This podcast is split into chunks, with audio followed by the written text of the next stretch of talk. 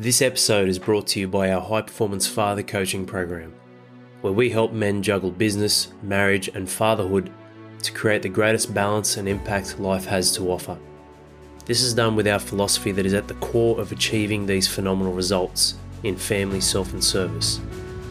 And that is investing in yourself first so you can be a true 100% for yourself, but just as importantly, for those around you that you love and care about. If you're a father struggling with choosing between your work and your family, lacking balance and connection in your relationship, what your children need, your own needs, whilst building prosperity in your business, head over to highperformancefather.com, fill out the form, and I'll have my coaches contact you to see how we can help you. And if you're a good fit, what it looks like to join the winner's circle on the inside. But for now, take the time to yourself, for yourself, and enjoy this episode.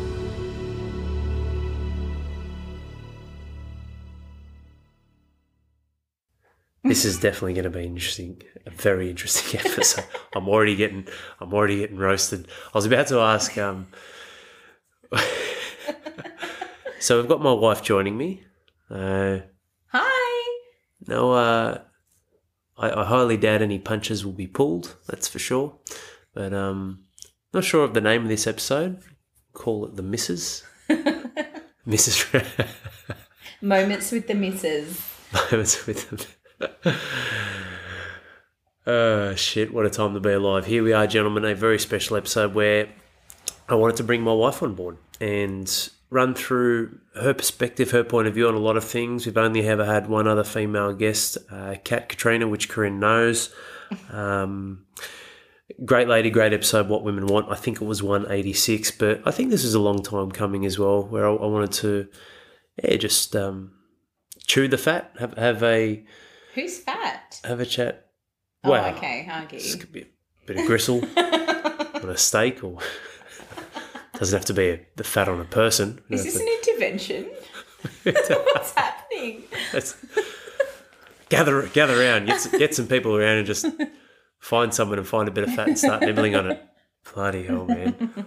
So what I was gonna uh, I was gonna lead in by saying, uh, Corinne, what's the most amazing thing about me? And I don't know if anyone wants to listen to that type of conversation.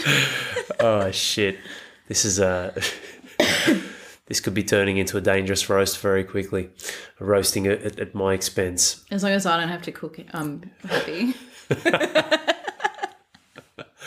You see what I have to put up with, man. This is why this is why I go to work and do the podcast. They're dad jokes. You gotta you gotta save them for us. I would have said a joke. You were laughing and giggling. it's gonna go out with. I think we're nearly at hundred thousand downloads, which is cool.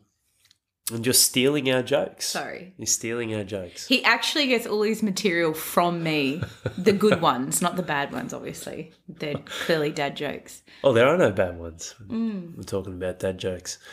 So let's dive into this episode. I've got um, not much of an idea of where it's going to flow. I guess I'd love to start by. I mean, look, the the guys out there don't really need to know about um, the teenage Alex, and I mean, we just for some of you, if you've listened to enough episodes, you probably would have heard it through various episodes. I've been with Corinne since high school, um, and like everyone, plenty plenty of ups and downs. Um, way more ups than downs. Uh, it's a, it was a true blessing, and we actually met over food. We did, so I didn't share those sorts of details. Where Corinne already had a boyfriend at the time. I think she was 15 years of age, and we met in the room where they were serving pizza. Is that right? Yeah. Pizza party. Pizza party. The and- rage back in the. yeah, the rage. Yeah, Pizza Hut party.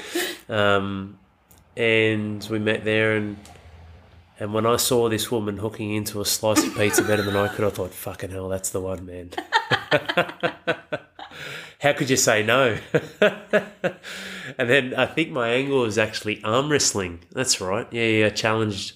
I, I was uh, very strong at that. St- oh, I've always been strong since I lifted weights, but at that stage I've been training for a few years and was known for arm wrestling in school. And we had an arm wrestle. And did you beat me? I think you might have beat. I think I beat you, but I Obviously, pretended. my ego was pretty big, so I was not going to back down from a huge, muscly guy wanting to take on my arm wrestling technique. I think I used my head possibly as well to push it down. Yeah, It was uh, on a garbage bin. It was really classy. That's right. Yeah, back. that's good. Mm. and here we are. So romantic. But yeah, yeah, it's um, that, that's me to a T. Being half Italian, that's how you do it. Arm wrestle chicks eating pizza on bins at parties. Don't tell the kids that. It's. Mummy's a princess. Yeah, Daddy's kids, a prince. don't yeah, kids don't listen to this episode.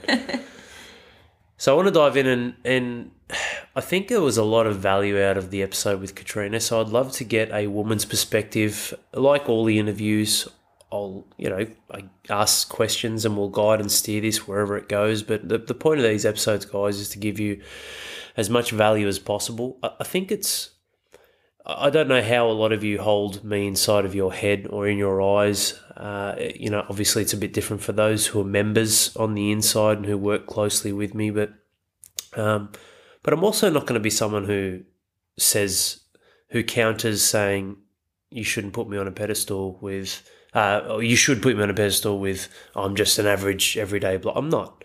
I busted my ass, man. I worked so fucking hard to try and improve who I was as a man um, the breakdown in, in our marriage nearly five years ago now, and all the hardships and a lot of look in the mirrors that I had to do, and a lot of different challenges. Uh, you know, I feel blessed that I had the support of my wife, Corinne, and I feel like it's it's something that I am very proud of. So, whilst a lot of the times when we talk, and I know, Corinne, you obviously haven't listened to 199 podcast episodes, but when I talk, I'm pretty transparent, pretty down to earth, and and laid back a lot of the time. But uh, but and, but I'm very proud of how hard I've worked, how hard you've worked, what we do, how hard marriage is, the game of marriage, the game of life, of, of parenthood. So I'm very proud of all those elements. But at the same time, I, I like to really make sure that I'm transparent with you guys listening to this and, and open up parts of my life and my world. There are parts of my life and my world that are private too. You know, we're going to do, what was that show called? That was a ridiculous show. Cribs, that's right. On MTV. Let's get a filming crew into our house and, and look at how I make breakfast or how Corinne makes breakfast. It's not about that. There are parts. Chaos. Yeah, yeah, that's right. Yeah, that's the short answer. It's It chaotic. shouldn't be called cribs. It would be called chaos. Yeah, exactly.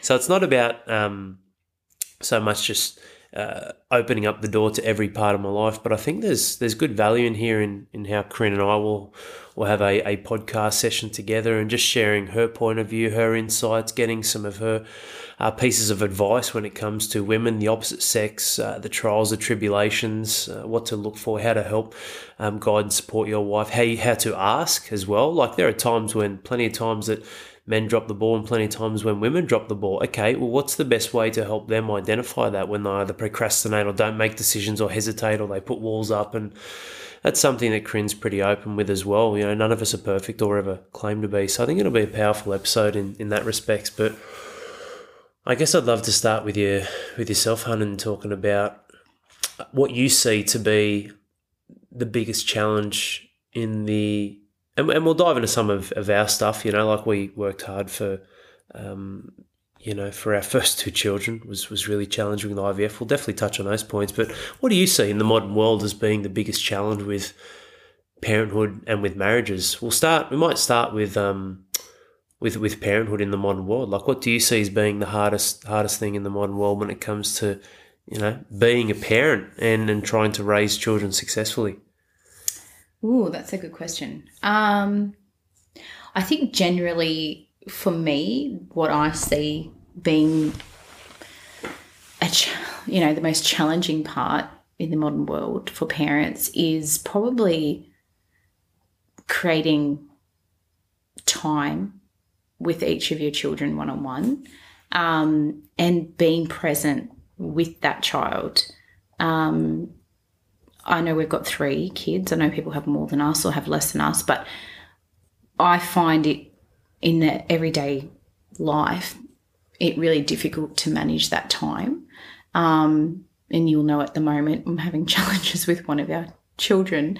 Um, she's not loving me as much as she normally does, um, and I and I think, you know, we're so overwhelmed with work, with socializing, with you know the family, extended family, all those little parts in your life that when you peel it back, it's really hard to keep up with oh, did I spend time with that child today and just be present with that child?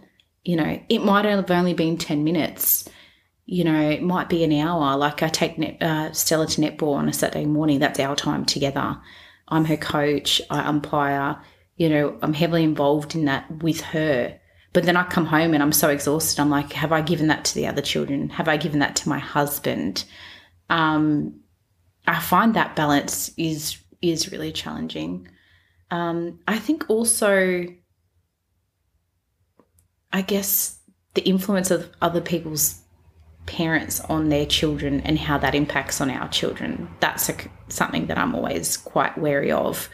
Um, you know, if our children have become friends with children whose parents are not attentive, that put them on technology all the time, and you know, hey, I'm not saying there's anything wrong with putting them on technology because sometimes you need that, you know, five minutes to to get through a, a wait at a medical appointment or something like that. But I just I do wonder how that is going to impact my child who we limit that. We limit technology, we limit game time, all that kind of stuff. But if their friends are heavily into it, and their social scene is heavily into that, it can cause conflict within the home because we're not allowing them to do that and they're feeling, you know, socially left out by their peers. Um, yeah, I don't know if I even answered your question, to be honest. yeah, well, you know, guys, welcome to my marriage. I ask a question, get something completely, completely different. No, that was perfect. I mean, I. You know, the, what was even the question?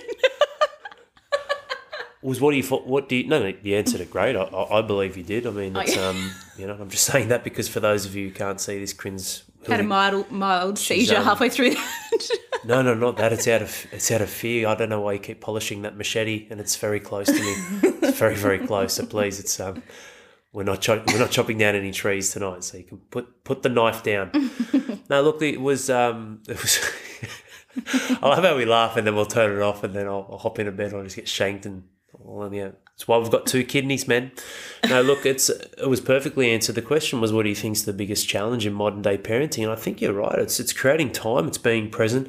And I haven't thought about the other one as much because our kids aren't that old. Your Crin's background is primary teaching, so I mean, you would have seen a shitload of this. Obviously, you're a great teacher and very aware and great at what you do. So you would have seen the effects of looking at different children, and not from a judgment point of view. I understand it's a professional thing that you know it's a professional career in, in, in what you're doing, educating and guiding children, but you can't help but observe and see, whether it's at school or not, uh, even relatives, different relatives, that when you look at certain children, you know that their actions, their behaviours are a byproduct of what they're exposed to, what they're seeing, what they're allowed to see. We've got Stella doing different dances sometimes, or talking about different artists that she wants to listen to. And I'm like, where the fuck did she get this from? And then all of a sudden we want to watch YouTube. I'm like, why is my five year old know what YouTube is? And mm. it's not that I'm, I'm, I'm judging or blaming parents, but I tell you what, man, like you guys have listened to enough podcasts and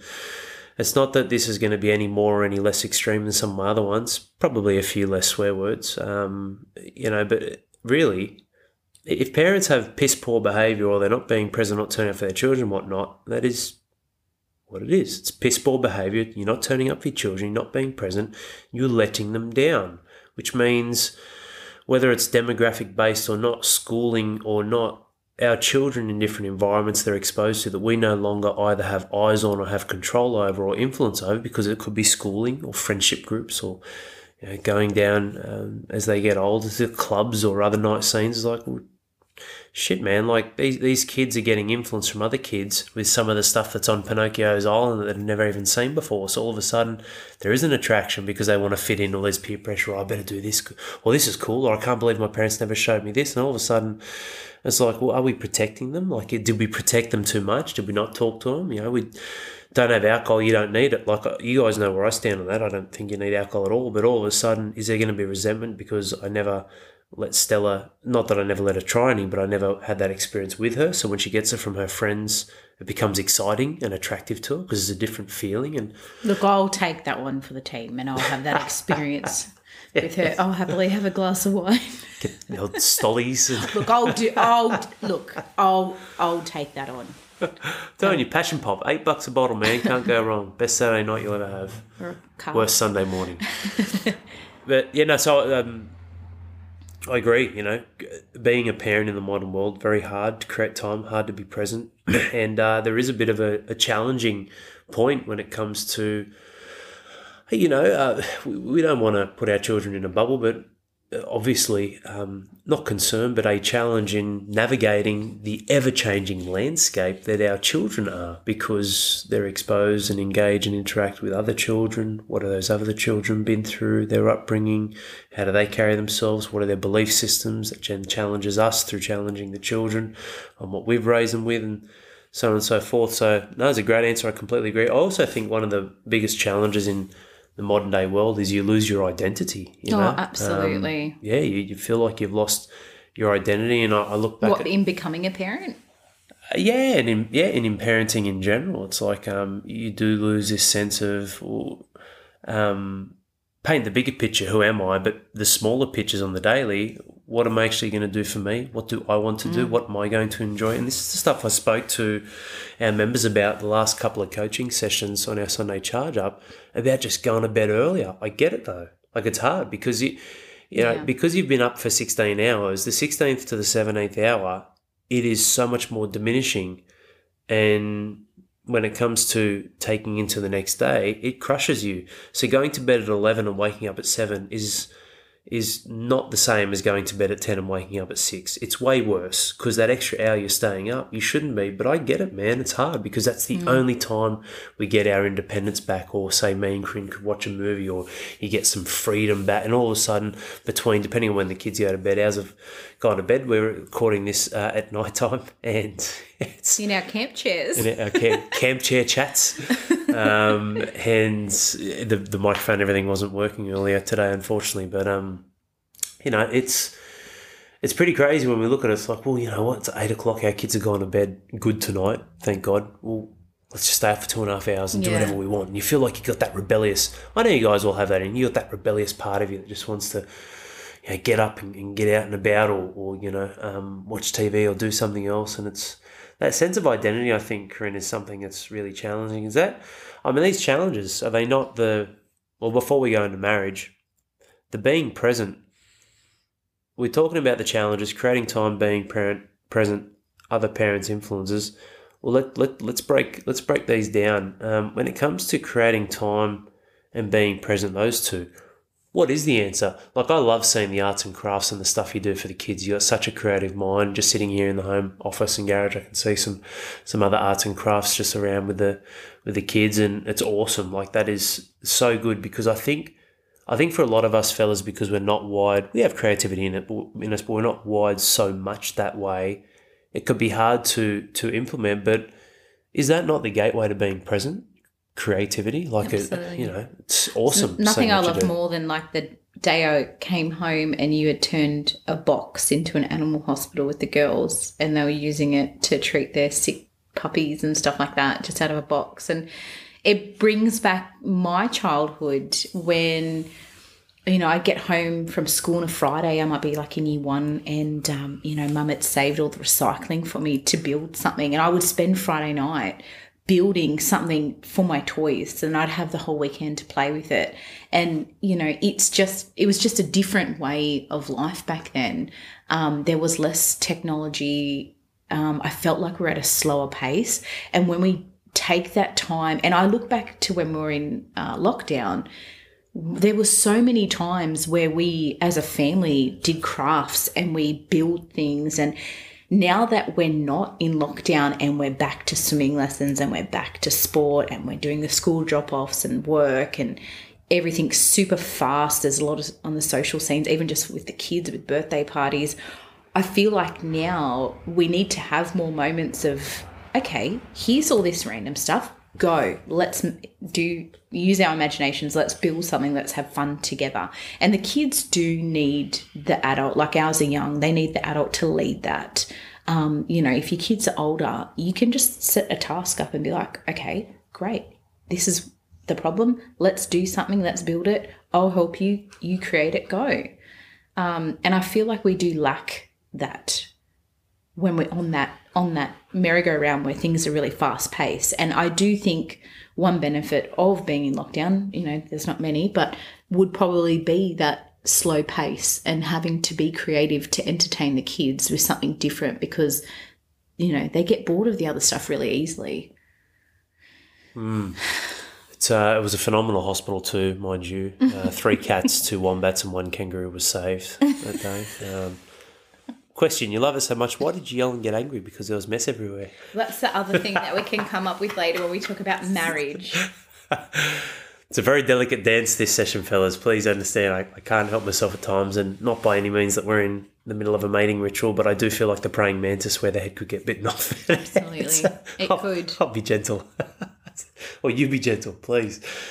Look, I, I think you hit the nail on the head when you spoke about speed, because I wrote, I, I like, when, when we do interviews or, or guests, I, I do like making points um, just so I can stay focused too. But you know what? Being present is really a byproduct of doing things slowly. Like you said, with creativity, Yeah. you've got plenty of time. Like, and it doesn't mean you don't go do adventure racing or other things. There are plenty of different uh, adrenaline rushes that you can have with your children. There'll be plenty of those that you can do. Maybe when they're older as well, um, that becomes uh, maybe more exciting or more abundant or more of a thrill. Awesome. But doing things slowly in such a merry-go-round type world, as you said, where things go round and round and fast and fast, and that's what's going to help you be present. And a lot of the times, um, whether what you're doing is creative or there was creative there's creativity involved somewhere along the chain. Has to be. You're either having a creative thought you're at work okay awesome you, you, you've sat down you're going to have it's 2.30 in the afternoon all right i'm going to take 15 minute break um, i've been slogging my guts out all day. In that 15 minute break i'm going to plan uh, what i'm going to do i'm going to get home a little bit early today what's something i can do for the kids? There you're exercising your creative powers. Even if what you do isn't that creative there's a level of creativity somewhere along the line and with that can't stress this enough, guys. With that comes presence and being present, and that was really cool. That that vet and, and look, I'm yeah, you know, I I like I crit a laugh because Roman's definitely this way inclined, being a Virgo, where he's a perfectionist, but. I like doing things. If we're going to make Corinne cupcakes or, or, or make pancakes or do something nice for like anything involved with cooking and Lillian comes up, I want to do it, and she just fucking smashes eggshells and shit everywhere all through it, and I'm like, oh man, there's no way I can eat this. And it's finding that middle ground between the purpose and enjoying it and not. So yes, I would have done some different modifications to the veterinary clinic, but it was good fun, and I really did enjoy it. And uh, know what, fellas, it's really helped me actually and softened me up. Um, I can still flick the switch and be the Viking, but it softened up and brought the panda out in me having daughters first. I actually really do believe that. I think because coming I think you absolutely needed to have daughters first, especially like looking at our son and how robust and yeah, quite a solid little unit. yeah, he It would be dangerous if he was the first. oh, he was the eldest. Yeah, being one of four boys, it was just you know, it was it was actually perfect. It was very grounding for me, very humbling. Um, second one though, what what do you think is the answer when it comes to something we can't control, other people, places, and things that could create an influence for our children? What what do we do? Does that mean it's more important than ever to be present, to triple down on raising your children, to actually teach them values, to talk about things that we as parents already know as common knowledge, you know, in values and integrity, but we so we don't talk about like what do you think's the answer for you know, it's not about judging or pointing at parents, but priming our children to be self aware, to be critical thinkers, and, and to make sure they don't just go with the flow or fall victim to, you know, temptations or, or what they get exposed to. That's a really difficult one. Um,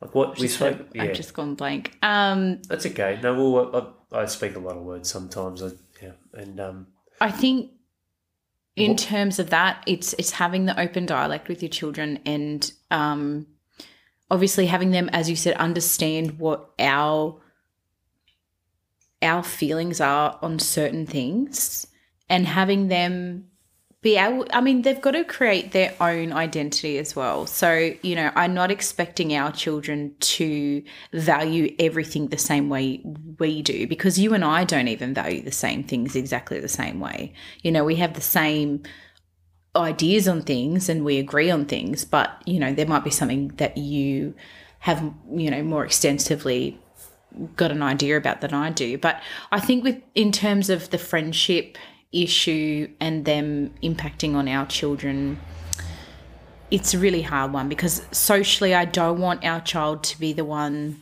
that's missing out because they're you know they're not up to date with the latest bit of technology going around or, or things like that. And I think it's probably best when you get to that situation to just sit down and have a chat to them and be like okay what are you getting out of this what is it bringing to your life? Are these people that you are surrounding yourself with that are having you do these things that we don't necessarily love you doing?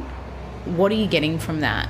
And and teaching them the value in saying, well, if you're spending time doing that, you're not spending time doing this. Um, you know, especially kids that are quite involved in sport. Sport's a massive massive part of our upbringing.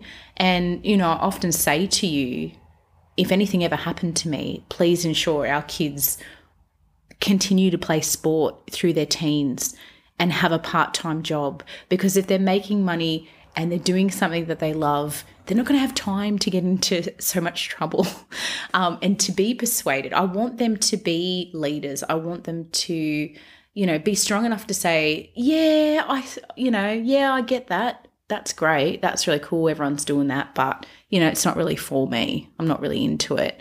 Um, getting your child to that point, I haven't done that personally. So it's really hard to answer that part of the question.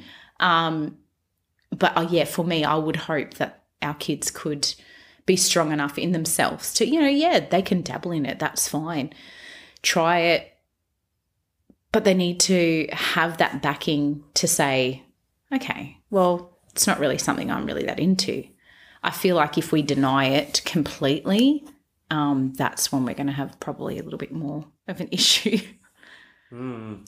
Yeah, know, couldn't, couldn't agree sense? more. No, you can't. We, yeah, you can't. You can't be. You can't be ignorant to it one way or the other. Mm. Ignorant in the sense that, oh yeah, well, I just said everything and they nodded their heads, so they're perfect angels when they leave for home, or ignorant yeah. the other way where we don't think they need those sorts of conversations. Like um, I have no idea what Stella's doing at school every day, and you know, there's a part of me. I have no idea what she's doing now. She went down the clubs.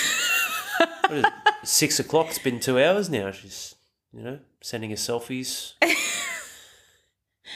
sculling steins of beer and you go five year old you go no it's um sorry to cut you off that's what that's what other people usually do to me i know i was it. shocked i didn't even know what to say i was like wow that doesn't happen often normally i'm getting attacked for cutting you off and I haven't even done that yet. I'm on my best behavior. See what we're talking about? I've had to change my behavior for this audience. I'm not cutting you out. I'm behaving really well right now. Just be you. Just it's all right. Just okay. do you. That's um, it, it really is a huge part in upbringing. You know, it's one of the best things. Like f- for me, going up through professional sport and even even with my brothers being heavily overweight, getting into training you're right. Like what what Corinne just explained, then you guys would have heard me talk about. It's our yes no principle. You know, you're doing this, you should be doing something else, or you're doing this, you don't have time to do something else, and that's absolutely what it's about. I, I believe raising your children, and whether they're you know, 2, 12, 22, you know, and they and you you might have raised them to that point, but then continue to lead and guide them comes down to helping them invest in things where there's actions and results actions and results and doing it in a way where there's resistance, there's hardship, there's failure, there's change, but it doesn't have to be life destroying. And I don't judge yeah. people for doing it, but I never did cocaine, drugs, anything. Smoked no. one joint when I was 16 and went, I fucking feel anything. What's what's the big and that was it. Yeah. Like that was literally that was it. But then also going through footy and everything, you kept me grounded. What did we do? We went to the movies, we hung out, uh, we we cooked dinner, or you know, um, it just just chill out uh, at mum and dad's yeah. or at your parents and that that kept Go me so beach, grounded. yeah. You go to the beach, we'd finish a footy game, and all the guys would go out. We went out a couple of times with them because some of them had girlfriends, some didn't. But it was like, yeah, I mean, if, fucking tired, man. I'm sore. Yeah. Do I really want to just play a game of footy? Do I really want to Black and blue and Yeah. can ha- hardly walk. so yeah, so by being able to say yes to Corinne and having that, um, when I say grounding, I mean in terms of your ego, um, temptations. I don't mean that you know I, I felt grounded or restricted or using it in a negative way. It was probably the greatest thing ever because I look back and I was chatting to one of our members today about this. He's in his early thirties. He's doing very well. Um, he's very successful, and he's he's going to have an amazing um, transformation in his life. He's been with us for about six months now, uh, Timmy, and and I was chatting to him about this. I was like, mate, you know, like imagine all the stuff we're doing now, and and imagine that with your children though. But just fast forward a little bit more. You, you teach them a bit more about some of these principles as teens. You let them have heaps of shots at things because it doesn't really, you know, a business or anything, heaps of trials and tribulations and failures and successes. Because what's the what's the damage? It's nil. They're still at home with you. Or I was like, you know, they, they'd be, um, yeah, they'd be doing what you're doing now, ten to fifteen years earlier. And he's like, yeah, that's right, absolutely. And and that's what I believe. Um, being an amazing parent is it's the continual evolution of, of, of your line or your chain and adding more value to yourself, your family, and the world through your children being in a better position than you. I mean, people might see that as privilege in some areas, but I mean, isn't that the point? You want to give your children some level of privilege, even if it's exposure to opportunities that you didn't have in mindset or in other things. So, you having an amazing sporting background, playing state netball and whatnot, and um, and me playing sport, it's great because what is it? Actions and results. It's hardship. It's failures. It's resistance. It's environmental changes with other people, other places. Well, even just going back to the talk about drugs and alcohol, I mean, like having got undergone two ankle reconstructions by the time I was 17, I found out really early that I was highly allergic to painkillers. So there was no way in my mind I was ever going to be touching any pills, any drugs, or anything that could make me the slightest bit sick, like I had been from drugs from having surgery. And I think, you know, those life experiences do do impact on youths and you know being involved in that i wanted to recover. I wanted to get fit again. I wanted to get back out there. I wanted to play. I wanted to do my best you know. I if i was going out doing all those things you, you're not going to achieve what you want to achieve. And it is really hard to you know get that through the head of a, a teenage child that's trying to find their own id- identity. But i guess when i look back my biggest advice would be to my future self when my kids are becoming teenagers is to get to know their friends and keep them close. Like I look at my, I still have, I'm very lucky, my circle of friends now are still a lot of my girlfriends from high school. And, you know, the mums of them that I was close with, they were the mums that would come and pick us up at three o'clock in the morning and they would make sure we got home safely. They were the mums that we could call if we couldn't get in contact with our own mum or if there was a problem. They would come and get us. There's no question asked. You know, they would just they were just there. Um, and and those are, that's the type of mum I want to be. I don't want to be the imposing mum that's you know forcing myself. I will pick you up. I'll pick you. I've got to do this. But just for them to know that I'm there and you know, there's never an issue. You call me, I will come get you. I'll help you. Like that's how I want to be. Um, and I think ha- doing that for their friends, being in that in that circle, and just just getting them through that stage where things can be difficult um, and dangerous too. You know, they've got cars, they're driving, all of those things. It's a lot. I think it all comes down to trust. Like what you're saying there, it's not about being imposing or a helicopter mode. It's just building trust. So how do you, how do you build trust? And look, regardless of the age that your children might be right now, there's lots of different temptations, lures, things where they want to move fast. The world, technology. We'll definitely look to get. Um, you know, I think a child psychologist on on the show soon, especially talking about the modern world and tech, and, and get their take on on how to best approach that. But essentially, what I believe and always see to be tried, tested, and true as a parent, the great parts from my parents, from Corinne's parents, from other people's parents, so my mates' parents and whatnot, is helping helping those younger than them engage in deep, fulfilling work. So things like sport, things like building projects, whether you're doing woodwork or not in high school, things like developing your career or your studies, or if academia is the pathway for you, or if it's being a trade or being handy with your skills, or whether it's working hard towards, uh, you know, okay, I'm, I'm not just going to go um, I'm not just going to go hand it to you on a platter and give you your first home or give you a car or um, you might, maybe you'll do an agreement or you'll do a deal or things that engage your children in deep and fulfilling work that's rewarding, that challenges them. It's why I love the gym that we have here at home. I love the kids watching me sweat and strain and struggle and I'm going, I am you know, I don't say this to them, but I'm like, I'm fucking earning this. I'm earning the right to be alive. I'm earning the right to have these muscles, have this build, this body to be able to perform, and and it's worth it. Look at me smiling as I'm dying.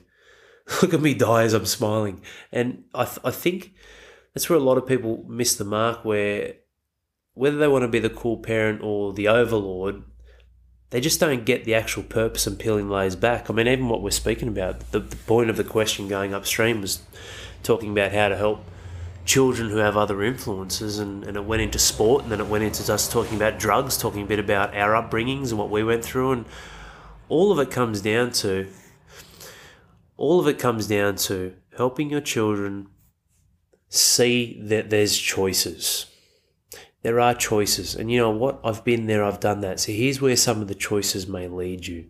This is where you can start to develop your own mind to not go with the flow and to be a critical thinker and to choose what pathway serves you best and suits you best. And I think a lot of the times, Corinne, it comes down to, yeah, you know, like having having things that help them really build their life into being an adult. Okay, well, what can help them in, in, in maybe a, a more parallel way than probably some of the things that loving parents sugarcoat or the schooling system sugarcoats. And sport is a great one. That is. We've been through shitloads of operations between the two of us with sport and um, and the whole medical game didn't end there. All of our children have had various operations as well as um, us doing IVF just to get our first two, Stella and Lillian, Roman being a wonderful surprise. He's it was a very yeah. big surprise. I was, I was done with the two, man, but we are saying it tonight. Uh, mm. Uh, once we put him to bed, we just couldn't imagine life without him Absolutely now. Not. You know, he's just yeah. an absolute spark of, of, of terror for the rabbits that we've just gotten. But he's absolute joy. That child. He just he's always got a smile on his face. Yeah. Even when he's nearly killing the poor bunnies with love, he is happy. He's he's looking at us going this and smiling, and he's holding it up by its neck. you see this. You see the fear of life in this, or fear of death in this bunny's eyes. yeah. he's just holding it up by the skin. I think a lot of a lot of chats about you know being gentle and gentle love. Gentle. I think he knows the word gentle more than the word no. Um, yeah, it's it's fascinating though how fast it moves. Like I, I I've got vivid memories of my father at the age that I'm at now, and yeah, absolutely at, at the age that Stella was watching. And ironically, it's actually the exact same age. My father's thirty years older than me, just like I am on on Stella, or thirty one, or thirty two, one of those. And it's it's crazy. It's crazy how fast it goes. But looking at being the greatest parents we can be um, when I said you lose your identity, I think that's the missing link. Oh, absolutely. I feel like I'm still trying to re-find my identity, and we've had this discussion lately because I've been a bit up and down um, as to where I'm at, and um, yeah, after attending many mothers groups with the three children, um, I do find that it's the hardest part for mums, for dads, and for married people and people in relationships. Because it's not like you've just lost your identity. You've lost your identity as a couple because you've got an extra person with you that doesn't go away. They're with you 24 um, 7. And you've got to reestablish your place within that situation. And it's extremely difficult to navigate. Mm. It's tough. I mean, but that's that's what I think the missing piece of the puzzle is, where so many people just bow down and accept it. It's going, no, actually, how do you recreate your own identity again and make sure you you not don't forget that your identity should change. Like there's Absolutely. no. how there's do I move forward? Yeah. Like, how do I move forward with this new identity and this new person that I've become? Because I'm now not just your wife, I'm now a mother as well as your wife, and I'm part of this family. And how do we keep moving forward with this change? And it's adapting to that. And Isn't it crazy though how simple that sounds? But Yeah. That's, that's the problem with so many people out there because when you do that, when you actually do that, guess what that means? You can then take your you are actually standing up and being responsible and taking ownership. You're like, well, shit, I am a husband, I am a father, I am a man, or you know, for you, you are, you know, I am a wife, I am a woman, I am a mother. So I better turn up and do the best I can. I better turn up and make sure I'm looking after myself. And I better turn up and have a better set of eyes instead of just looking at the world of sedation and distraction absolutely. and just giving away to the kids whatever they want and then just and then just being super tricky because I don't sort my own shit out. So I end up becoming grumpy dad or grumpy mum and I just blow my stack. So the kids here have nothing, no engagement, no presence, and then it's turn the dial up to a thousand and I'm just blowing my stack, shocking the shit out of them. And here are these little beings just trying to actually figure themselves out, especially hormonally, from, well, every age is different. It's not just puberty. They have surges all So throughout many. childhood as well. Easy, but um, which I think is probably. I mean, I was going to go, okay, awesome, that's great. Parenthood, next one, marriage. What's what's the biggest problem? But it's probably the same thing. Like you know, when when we look at marriage, uh, what are the biggest problems in the modern world? Well, I don't think there really are that many until you have children. Because if you're married, if you're living with someone, you've been with them for a while, and you marry them, that that's all well and true. That's great. You've, you've got married, but essentially. It's still just you looking after your own. Sh- I mean, how easy was it? We look back like in Castle Hill. I don't know because it took a really long time for you to propose. So it- I I mean, think it like it took a really, really long time for a- us to commit to being married. so I guess that was a big change for you to go from being not married to married, was it? Well, I, I guess you, you said uh, before this that you had a question for me you were going to ask on the show, but um, I guess, uh, and, and we can probably figure out what the question is. Why did it take 11 years um, for me to propose to you? From which I think, Corinne, it's only fair that I ask you the question why did it? Why did you not propose to me after 10 years? Because I'm I waiting. deserve diamonds, darling. I'm waiting, I'm waiting, I'm waiting. Like, oh, Corinne, oh, no, she just fell over. Oh, she slipped on something. I thought she was going to take the knee. We're up to year nine, and it was just um, making pizzas one night in the kitchen, and she she slipped on a little bit of tomato sauce and dropped the knee. I was like, here it is. The ring's coming. She's finally thinking about me. Only you would expect a ring, wouldn't you? Yeah, it's um, it's a pretty funny story actually. Like being being together since we we're very young. Um, ended up being one of the fastest proposals ever. where I know it's a bit of a side note, but it's uh, it's a funny one to share. Where we went to Taronga Zoo, I had everything planned, and so really, I'd I'd planned. After being together for about nine years, I'd planned it all, but it took time. The ring was very expensive. I was trying to run the business with the gym, so I was doing extra cashies and like saving money, squirreling away. Like it was, yeah, it was, you know, you know what the ring is. You've got it. It was a beautiful ring, and I was proud of that. And I don't know, I, I know that might be an excuse to to some. I mean, I followed through and did it right, so it's not that it was an excuse, but essentially, yeah, you know, being half Italian, I, I, I was proud of of uh, jewelry. I love jewelry um, from a young age. I don't have a huge amount myself, but but I just loved it on mum, on dad. Um, you know, the Italian heritage in me enjoyed it. So there was a shitload of saving going on, and then there was the planning and asking your father for permission. Like I did everything very traditionally, and I still believe that's that's a valuable thing to do. And you know, I'm not going to push it on uh, my two daughters. Um, eventual future husbands but yeah that would be respected if they did uh, not ask permission but just I, I think seek counsel you know I look at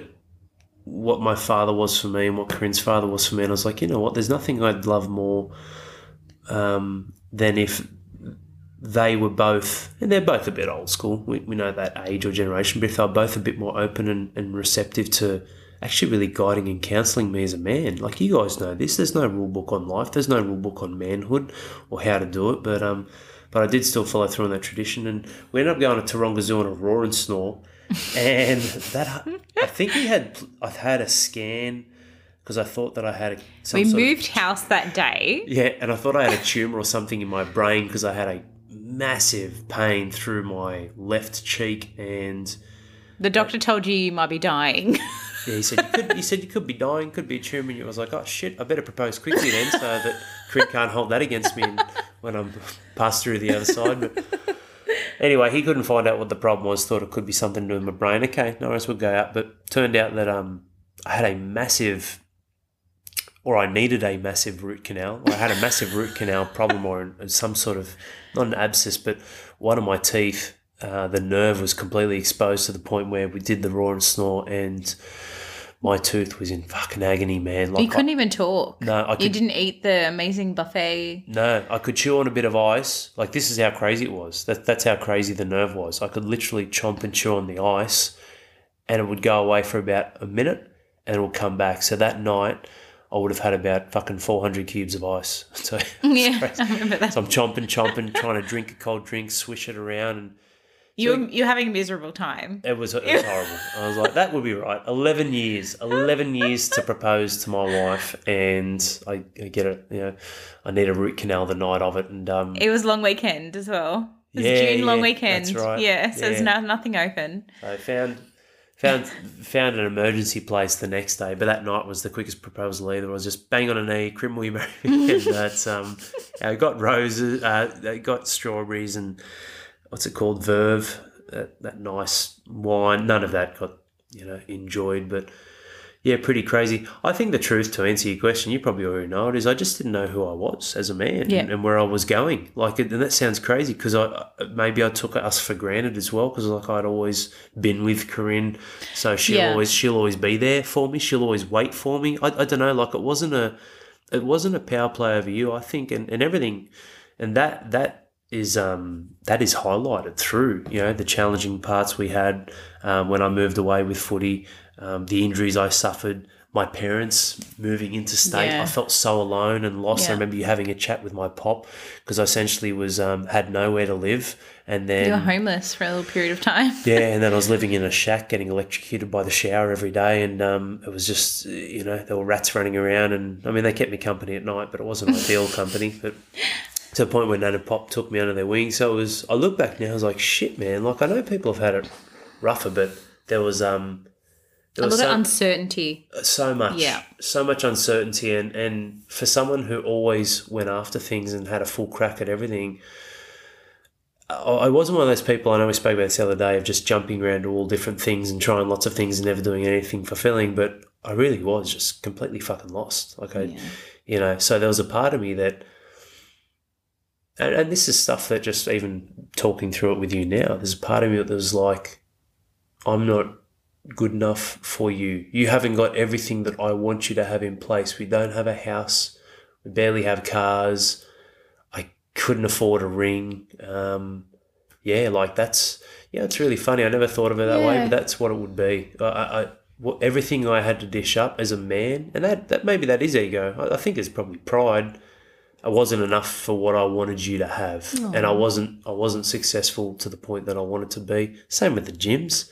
I racked up. 10 I would have always said yes, just so you know. That answer was never going to be no. Yes. But no, we definitely were on different um different stages. Like I I had finished uni, I had a full-time job. I was on a great salary. You know, I was I was very stable. So from my point of view, that it was the next step. Like I was so ready. Um and I probably didn't even realize that you were feeling that way, I guess, at the time too. Like that you were feeling and it absolutely makes so much sense. It does Because I knew exactly what I wanted to do. I knew what I wanted to be, where I wanted to go. Um, and if you're not in that situation, which uh, in many ways I'm kind of in now, it, it does consume you. You were very stable, and you know Yeah. what? That stability though, that gave me the chance when my rugby league career was shattered um, to dive straight into business. Didn't pay mm. myself anything. Racked up ten grand of of debt. Took all the money you were putting into our rent and I was living off that and spending it and using it. And I can't like this is what I mean, fellas. When I say the truth always wins, those those lies and that bullshit that I put Corinne through, like I put myself through it just as badly, if not worse, because it just put me into a deeper hole, deeper pit, and it was a facade.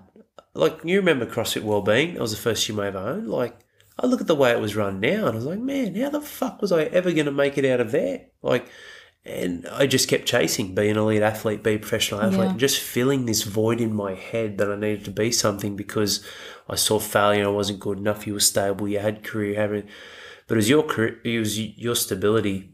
Thank God that actually gave me the opportunity to try and try and try, and then here we are, where it's it's certainly not reversed, but there's there's a lot of um, well, there's a lot of unstable moving parts when it comes to giving birth to children. Had Yeah. three cesareans, um, where I've been able to provide that, and that's such a it's just, such a funny seesaw that you see and how it works, and um, and now we're both older and wiser for it. It's um, it, it's it's fascinating, but.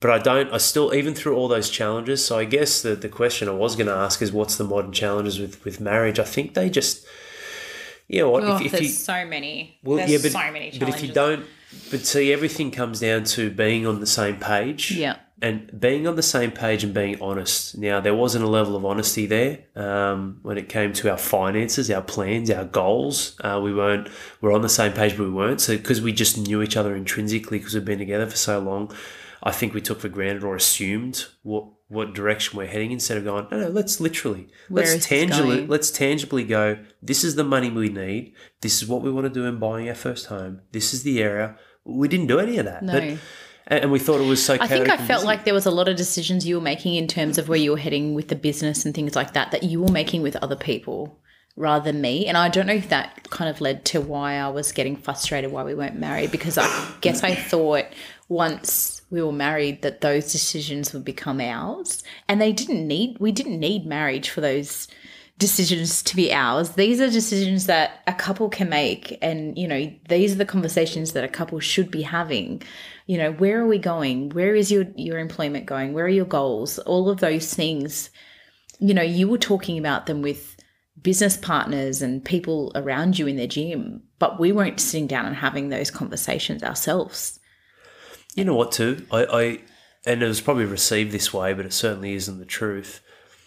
It wasn't actually that I didn't value or respect your input, but that's probably how it was received. And I think, and I thought for a long time that's what the answer was. I don't need critics. But what it was, the reason why I didn't do that was because there was nothing successful to show you. Everything was fucked. Mm. So it would have peeled back the truth and showed the lies. We had no money. The businesses were failing. I was fucking shot to shit when it comes to how to handle business properly. Didn't at that stage didn't invest in coaches or mentors or guides at all. So I'm doing the same thing with the same mind, thinking that I'll just be successful. Like what an idiot. And I'm not saying you guys out there are idiots either, and you just need to come join my program and sign up. But essentially, everyone should have a level of accountability, some coach, mentor. I remember saying this to you about a month ago. Corinne, you're writing books, which you are, and they're amazing books that you've written should you find someone who writes children's books? Well, yeah, you've done and you've dived into courses and you've got mastermind groups and all that. That's great. That's what every single human being should be doing, continually leveling, leveling up themselves. Don't just stop at university or at high school or getting your trade or just starting a business and that's it and you've got your business partner. Um, Oh, absolutely. know? If you hadn't have said that to me, I would have just kind of sat on it and expected to get a publishing deal based on the fact that, you know, I'm a teacher, I can edit my own work, I can write well, all of those things. But being put into a situation where I'm uncomfortable, where I'm in a group and I'm having people critique my work and I'm in a whole nother industry that I have never worked in before, that that has been life changing for me. So, as you're saying, having these coaches, having these people that are specialized to an area and pushing yourself to do that and break out of your cycle of comfort is so important. Hmm, it's wh- when we talk about what the challenges are here's and here's the kicker. The challenges of marriage have little cracks. And little cracks that appear if you don't do things like continually invest in yourself. Communicate openly and honestly and be truthful and on the same page as your wife or husband. If you don't if you don't have those two those little cracks become massive gaping holes, and that's exactly ha- what happened with fatherhood, even before fatherhood. You know, because we're trying, we're doing IVF, and there were needles and hormonal things, and it was, it was, it was just challenging because there's fuck all I could do to fix it or help it. As naturally as men, we just want to fix things, and it's hard to watch Corinne go through what, what she went through. But um, but that's it. Like that's the reason why I didn't share anything with you is was there was nothing successful to share. So mm. there was pride, there was ego, um, you know, there was shame. Yeah. There was shame. But I look at that now. I'm like, if you don't invest in yourself, so the two big things I find with marriage are if you're not truthful and on the same page, and if you don't invest in yourself to find or create a better identity, when you become parents, that becomes worse. What happened when, you know, when things became bad for us and we had Stella and whatnot? I had no fucking identity. I was holding on, still trying to be an elite athlete, which was already been 10 years, like grow up and move on with your life. And we weren't aligned. We, we didn't have alignment. We, we weren't um, you know, creating the goals and the plans. I was just, again, put up the walls because that gym was failing too. Uh, no, don't, I just don't. You don't need to know. Don't worry about it. I just, you know, we'll figure out and find a way. So I went into a shell and and cut myself off from everyone. And um, I'm not going to say I was depressed or fell into depression, but I was lost. Well, in saying that, I felt looking back now that I also was lost because for such a long time I had wanted this baby and prayed for this baby, and we'd gone through so much to have Stella, and she was here and she was the most perfect little little thing. And every waking moment was given to her. And I didn't I wish someone had have said to me to not forget to give to you as well because for me it became kind of my role. I did everything. I was breastfeeding. Um, I remember her not having any routine because I liked to bath her when you'd get home at 9 30, 10 o'clock at night um, so that I felt like you were part of part of it because you know you at work all day and, and that would be the only thing really that you got to do with her at that young age. And I lost my sense of identity as well during that time. Um, and there was no conversation about where we were heading. It was just pure survival at, at that moment because, you know, we were so blessed to have this baby um, and I loved every minute of of having her as a, as a baby. But there were so many times where things should have been discussed that they weren't. Um, yeah, and I look back now, and I, and and each child we've had, I've tried to be more aware of that, um, mm. and having you there and having you support me and me support you because having a child is not always as peachy and rosy as you expect it to be. It's not the fairy tale, you know, that that you think it's going to be. It's hard work. You know, it's in our case when I had Stella, it was life threatening. Um, Alice got told minutes before they were about to take her out of me via emergency C section that there was a chance that I actually wasn't going to make it due to severe preeclampsia. Um, you know, and you you, you know all these things can happen but when it, you're faced with it in that moment you don't think oh this would honestly happen to us. Um, and yeah i felt like for a long time after that it was quite traumatizing. I just expected after the hardship of trying to fall pregnant and having her that it would have been smooth sailing but it wasn't. And it was challenging and it was hard and the recovery was long. It was a long recovery and that does affect a marriage you know for a long time. You know, everything was hard. I wasn't going able to go to the gym. I wasn't able to do a lot of stuff like that that I would normally do for myself, and I wasn't putting the care into myself that I needed. Yeah, this is the this is the raw truth that no one talks about. No one's willing to talk about. You know, um, and even now, you you might not be having these conversations with your wife, and you could be a father in his forties. All right, we'll go upstream and might be a few years ahead of us. Cool. Go back fucking 10 or 15 years. The exact same shit was happening in your life, wasn't it? It was either your business or your work or the children or you're not communicating or talking with your wife or you're not organising honey and handsome time or date nights or whatever we want to call it, special time with the children so you're lacking that presence and then you're flogging yourself more because you just got this dream and you got the house and then you got the, the car and the boat and you know like there's always something man. There's always going to be something that is going to you know derail or deshackle you or well sorry definitely not deshackle you derail you or shackle you towards a stage where you feel like you are a prisoner inside of life and you have no one to talk to there's nothing you can do about it this is just what happens just put up and shut up no no no it's not just put up and shut up there are so many men out there and women being destroyed. They are destroying themselves, families, marriages, destroying themselves because they think it's normal. And then, like anything organic, any organism, it has enough and it dies. Your marriage is an organism. If you don't feed it, it starves to death. The end. Yeah, there, are, there are breakdowns. Now, look, breakdowns, with breakdowns can come breakthroughs. We've had those. It just doesn't come easy and it doesn't come without facing the furnace head on and going, all right, well, let's take this step. What do we need to do? And, you know, I'm, I was, um, looking back now, more than grateful that I fell on my sword and owned and accepted all my truth, just like I'm grateful that Corinne accepted some of hers in, in sharing that, um, there was, and it wasn't, it's not your fault. This is just a part of life that, that it, it's hard to say yes to your husband when you're saying yes to your child or your new life or trying to get some sleep or trying to look after your sore fucking nipples because there's a child sucking on them 24 hours. Like, I don't know what it feels like to be a woman. So that's why it's really hard, guys. You can't just fall into this whole blame and shame and point the fingers because I don't know what it looks like to be a mother. Never, never have, never will. Um, and the same goes for being a father, a man who's so hell bent on on fighting and facing the world just to protect and provide for his family. And in the efforts of doing that, he feels misunderstood, unappreciated, unloved. Um,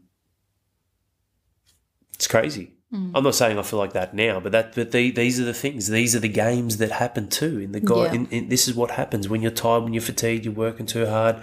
Um, you know, we still have healthy conflicts from time to time, and all the time it happens. Every single time, I fall on my sword just as much as I'm sharing my feelings with Corinne as well on on what I desire. At the same time, I'm reflecting. I'm not reactive, and I'm going, yeah, but all of this is happening because, you know I did the extra session of work, or I did another Friday night lights, or I didn't, you know. So I'm looking at all the things that I said yes to that might have only been two hours over the last month and a half, but maybe they were out of those two hours, six crucial 20 minute sessions that I should have sat down with you where we could have organised Honey and Handsome time for the week ahead. And then one of those, out of four of those, would have paid off because the kids were sick or this or that, that could be in the difference. So th- this is part of the last episode I did called opportunity cost. This is what it's about. So if I can be that, then I can help instill that perspective or opportunity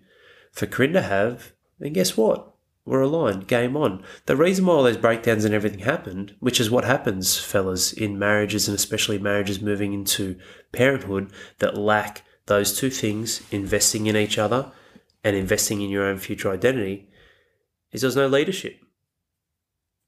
Like it's great, and, and I'm open to your thoughts and opinions on that as well, Corinne. But there was none. I wasn't fucking leading the house, that's for sure. Like that, there was no leadership. There was no leadership yeah. as an intimate couple, as parents, because obviously as our first child finding a way.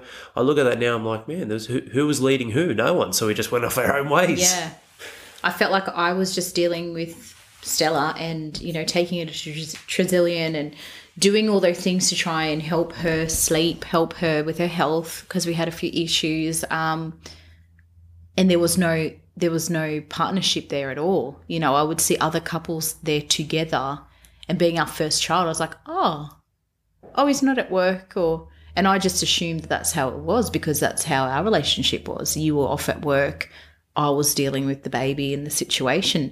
But then, as we had our second and third child, and after going through what we'd been through, we realized the importance of going through all these things together. It should not be ownership on one one parent.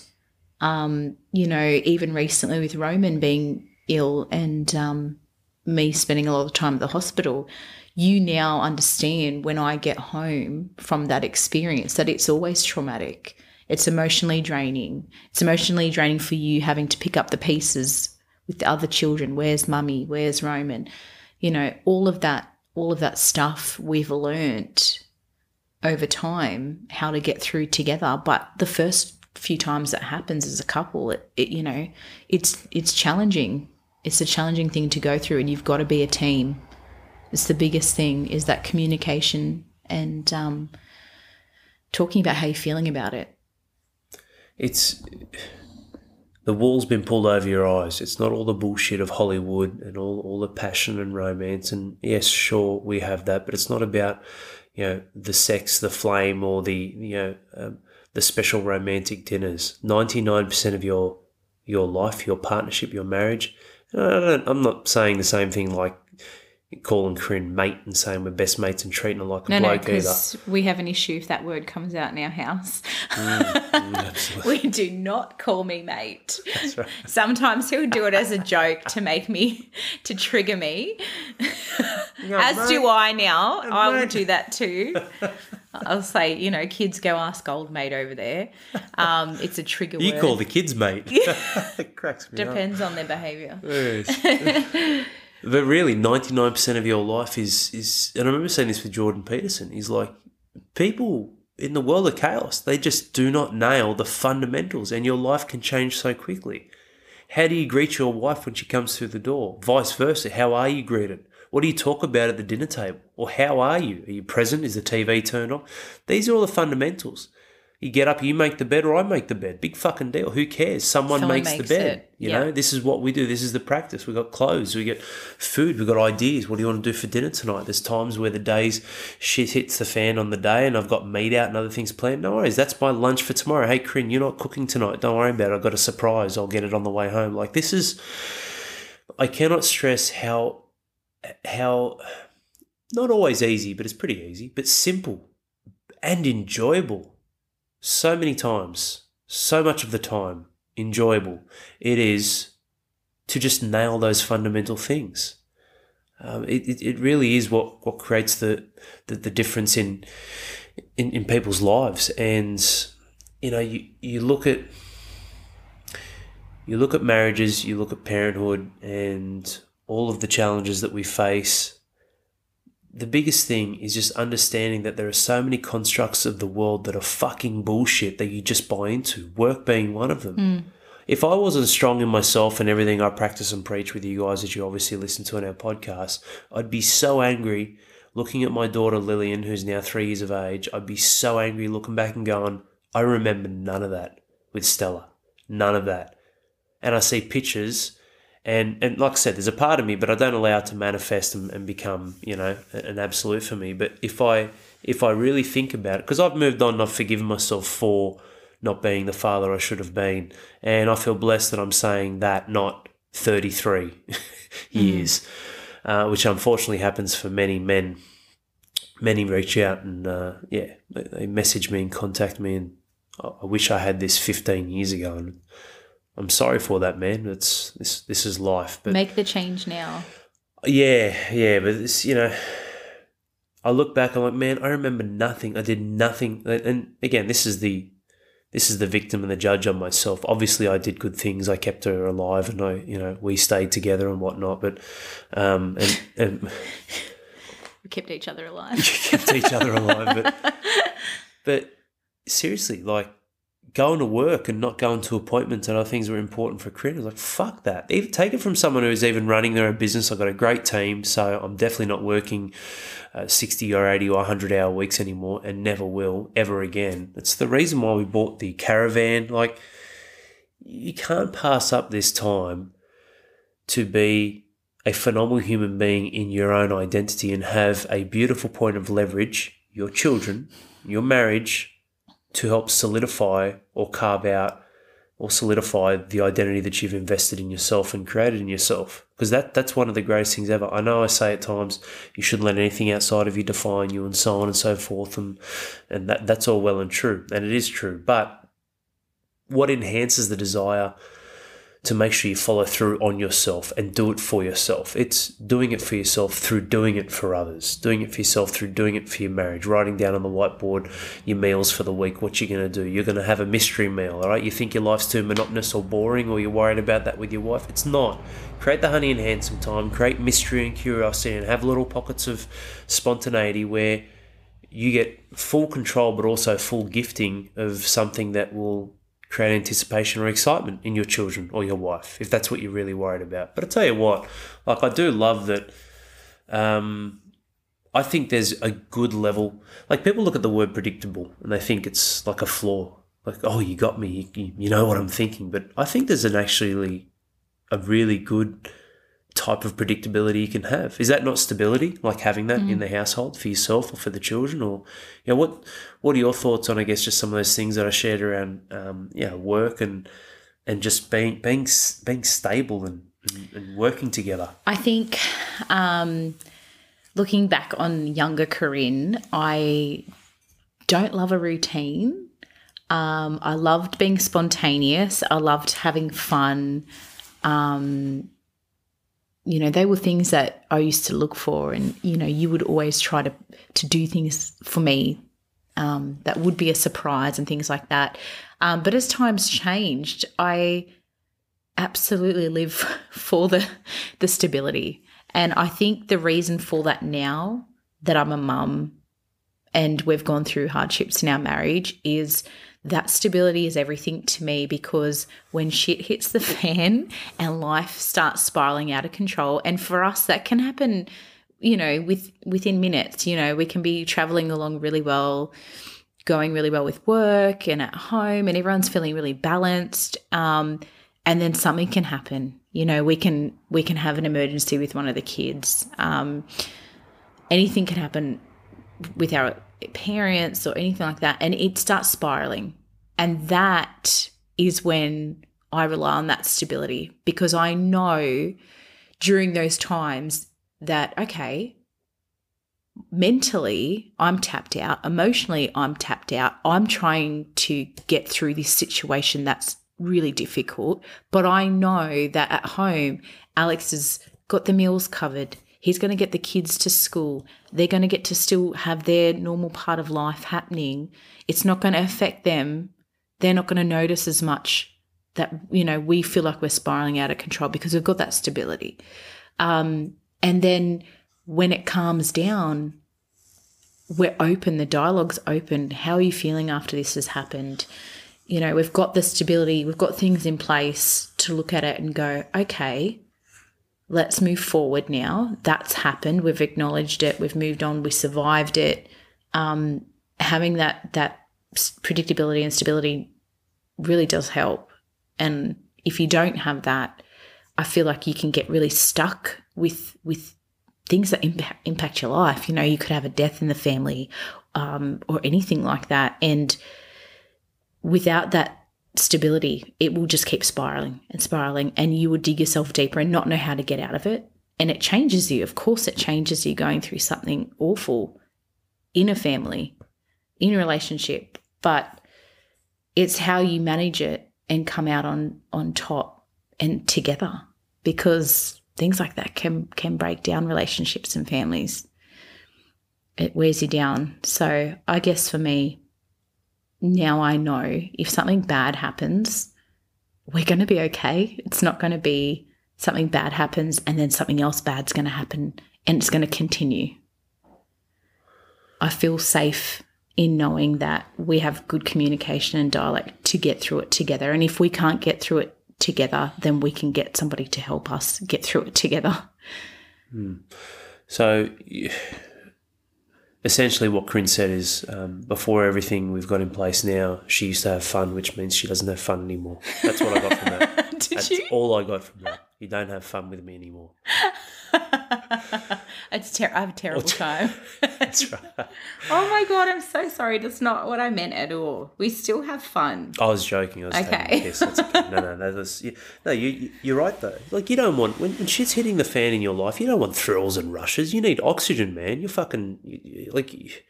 You are suffocating. You need oxygen. You need to breathe. How do you get that? You need to restabilize what's going on. You, you can't have that through you know, thrills and, and, and being random and, and all the other all the other stuff that makes Pinocchio's Island so attractive to the donkeys. Um, you can't be. I guess one thing I got from that is you can't be that. You can't be too pig headed and just thinking, nah, you should just be doing this and I'll just do that. If there's times when Corinne's struggling or under the pump, and it's not that she has any given day that she cooks or I cook, it just it varies, but structured, but it varies. It's not like Monday's Dad's Day, um, but if that's the case, I couldn't cope with that kind of routine. It would stress no, you don't out. have to be that way. You don't have. But like, some people do like that. Yeah. But that's not me because I didn't cope with routine. But uh, exactly what you're saying. Stru- yeah, yeah. Structure equals freedom. So it's okay. How do I create the right structure in my life so I still have, in time and energy, freedom, but feel free as well? I agree with you too. Like there's there's times, like I said, when the Virgo in me comes out, and it's like, man, this shit is not ninety nine point nine nine nine percent to the T, squared away, committed on, done, uh, whatever. Yeah, that's what Roman is, which is why it's, it's very pretty. he's man, he's going to be ruthless when he gets older. He's already telling me which outfits he has to wear, and if he doesn't like what I put on, he starts screaming and trying to rip it off. It's delightful. the man's got taste. I like it. I like it. But you can't be that pig headed and go, no, that's just what the woman does, or that's just your role. And I've seen so many guys that, that pretend that they're alphas and they, they talk about this stuff. It's like, man, you think you're 100% masculine? You're 100% testosterone? Like, we, it's like, it's like man to monkey. What is it, two chromosomes? Like, mm. what's the difference between man and woman? Fuck all, but it's all the difference if you don't recognize and appreciate and acknowledge and honor it it doesn't mean that you are inherently incompetent at doing certain things. Like there's times where I make the bed, there's other times where you make the bed. Like I said, there's times where I love cooking. There's other times where I'm like, you know what, I'm working hard, I'm doing this, I'm doing that. I'd love to come home and for my wife to cook me a nice meal.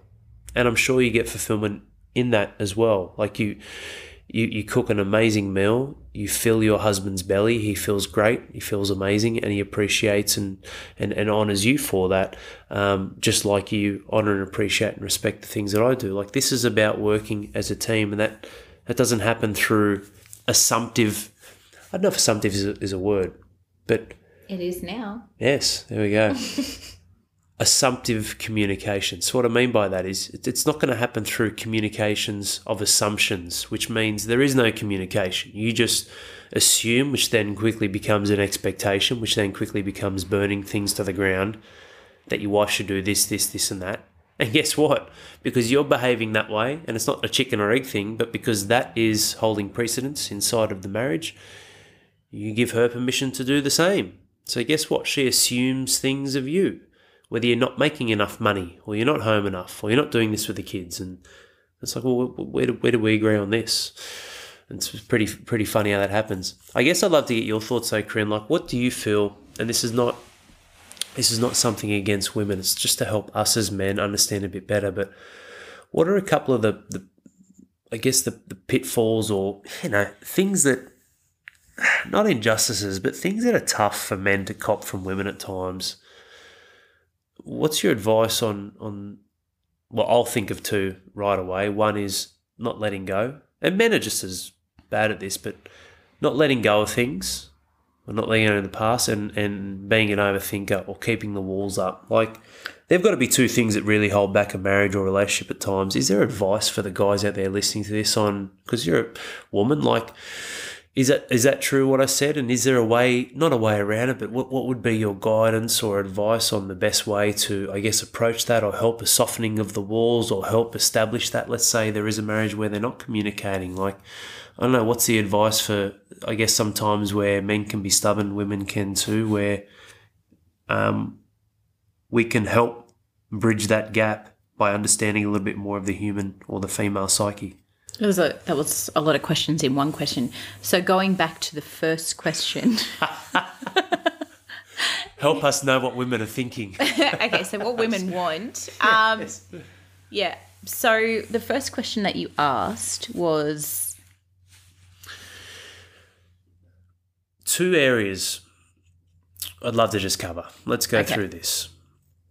Women not let going, not letting go of the past, or Women keeping- not letting go of Women, the past. yes, Yeah, yes. okay. Help us, help us understand some of the stubborn nature because I can help you, and I've spoken to you about this on the pitfalls of what men can do and how to work around that, but help us understand what is a better way. Is there a better way or approach to help soften the walls or to help women? Or is it just something where it's like, you know what? It's something your wife needs to choose. She needs to say, yep, that's it. I'm going to forget that and move on. Like, Okay. is there is there a way? Is it counseling? Is it a third party? Like, what? How do we help women? For me, I can't speak for all women, but for me, it's action. So um, it's all really good and well to, you know, have an argument and say, well, you're stuck in the past and you're not moving past that and things like that. It's like, okay, why am I stuck in the past? Why am I stuck on something? What's going on? What action have you done to help me move forward? You know, if you've hurt somebody and you've apologized, and it's been something that's been life changing for that person, the hurt that you have caused them, they can't snap their fingers and just move on. It takes time and it takes action. So for me, as a woman, if there's no action and I'm not not seeing any changes, then I'm going to be stuck. I'm going to keep reliving that. Okay? Um so how to soften that would be to keep moving forward. Um, try and help them to not keep reliving the situation, reassure them that you are committed to your relationship and moving forward together, and talk about changes that meet you both need to make to to do that and to achieve that because I don't want to be stuck like that. I don't want to be constantly going through painful feelings or something that's upsetting me all the time. I don't want to live like that. And if I do find myself doing that, the question has to come on to me as to why am I bored? Why am I trying to make myself feel pain? Why am I reliving this? Why have we not moved past this? Um, we all have moments of weakness where, you know, things that have happened to us in the past can come in and, and cloud our judgment because maybe something similar is going on in our life or we've been triggered. But from a woman's point of view, you know what? Sometimes for me, if I'm getting a sense that you're being quite cold to me, the most random things can come into my head and I can feel insecure. I can feel, you know, that there's something not right. And sometimes all I need is just a hug. sometimes I just need that physical touch and that physical connection. And you were talking about earlier how you greet your partner when you get home. So when you leave the house, Roman is having the biggest meltdown and he screams and he cries and he's absolutely heartbroken that you would leave to go to work. And it's hard for you pulling out that driveway seeing him like that. But when you return, it's the most exciting part of his day. Why do we lose that as a couple? Because seeing you at the end of my day is exciting. I'm happy to see you. I want to know how your day was. So when you come through the door with a long face and you're tired or you know you've had a stressful day, your partner wears that. Whether it's you being cold or you know, oh hi, you, or you go straight to the kids and you don't acknowledge your partner. That those type of things day in day out you lose that sense of excitedness and that sense of, you know, I've waited all day to see you and I'm really happy. Like a simple hug when you get in the door or, you know, just a kiss on the cheek.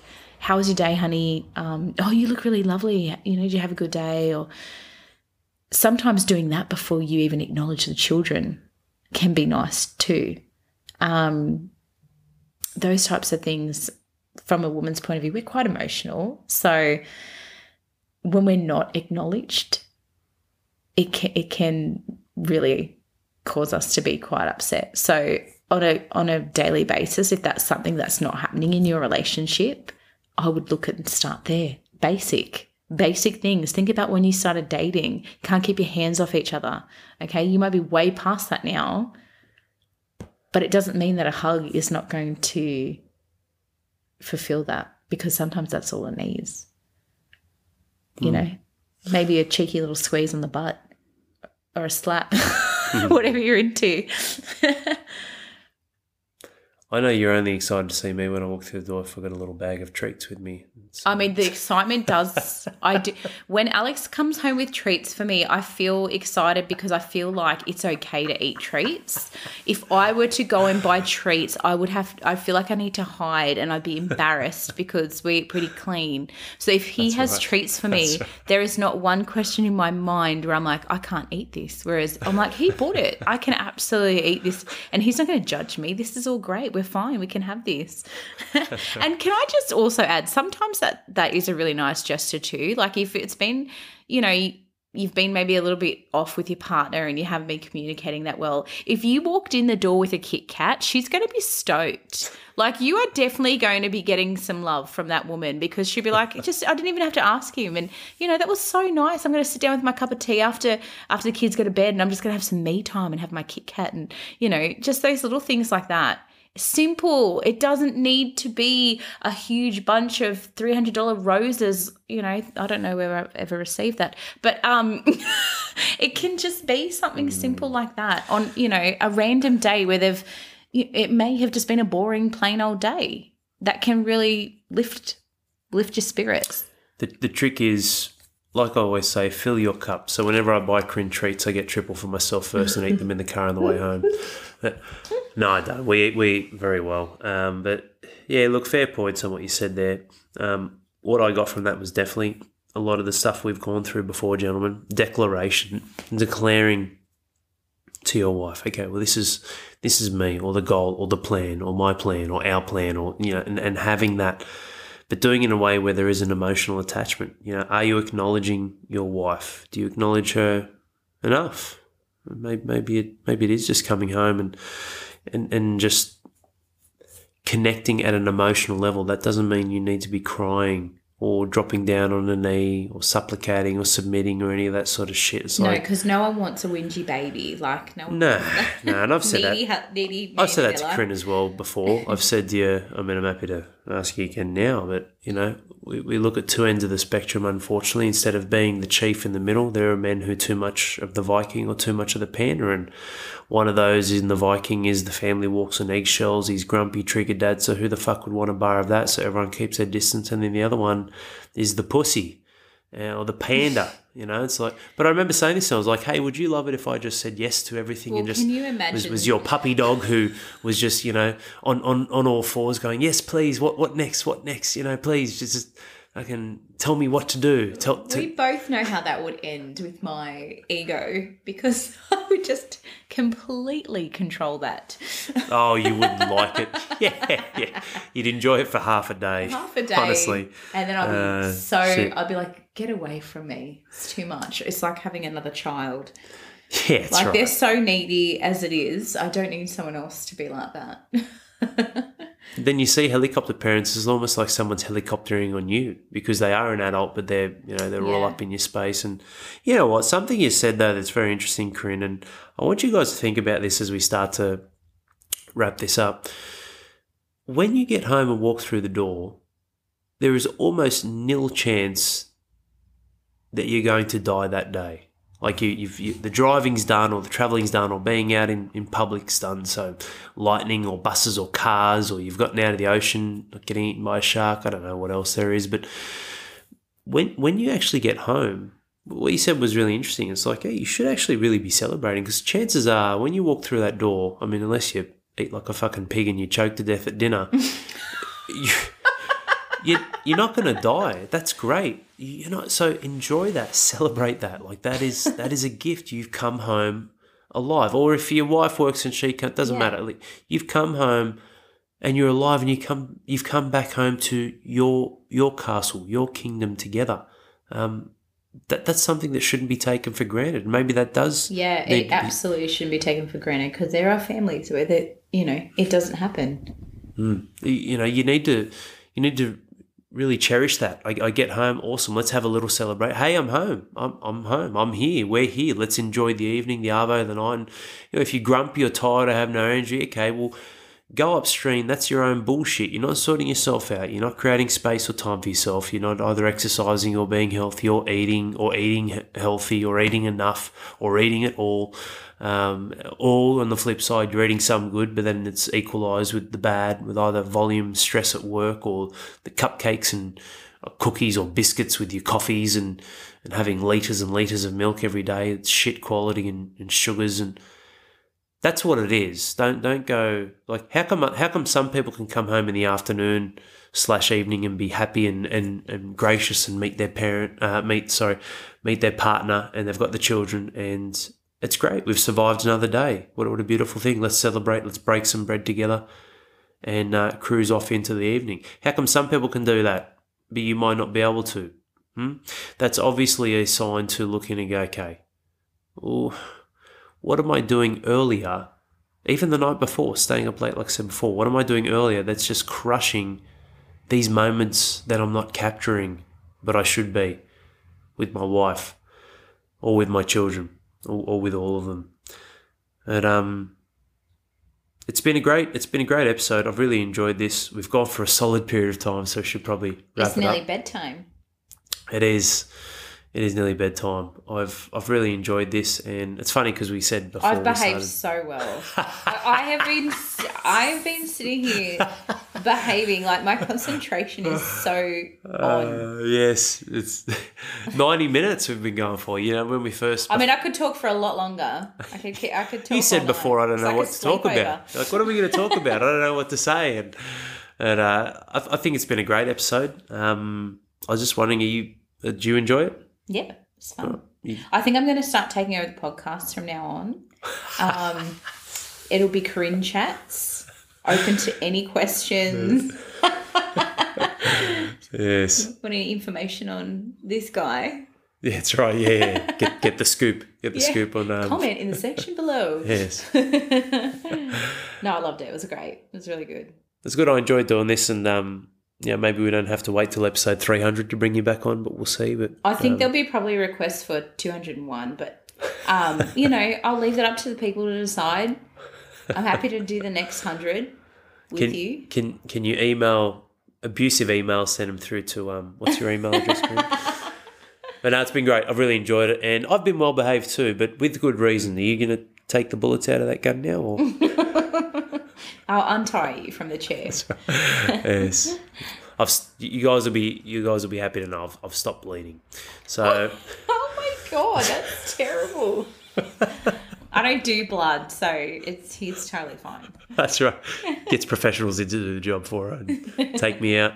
Now I hope you guys have gotten some value from this and enjoyed the episode where uh, it's just great. It's great to talk about this sort of stuff because I can't I can't just sit in the office and talk on my own for 45 minutes and have some of the things that Corinne shared ever because that's been her perspective, her insights, her thoughts, and it's been a great session for me because it's really helped me actually peel back the layer of, of manhood a bit more and go, you know what?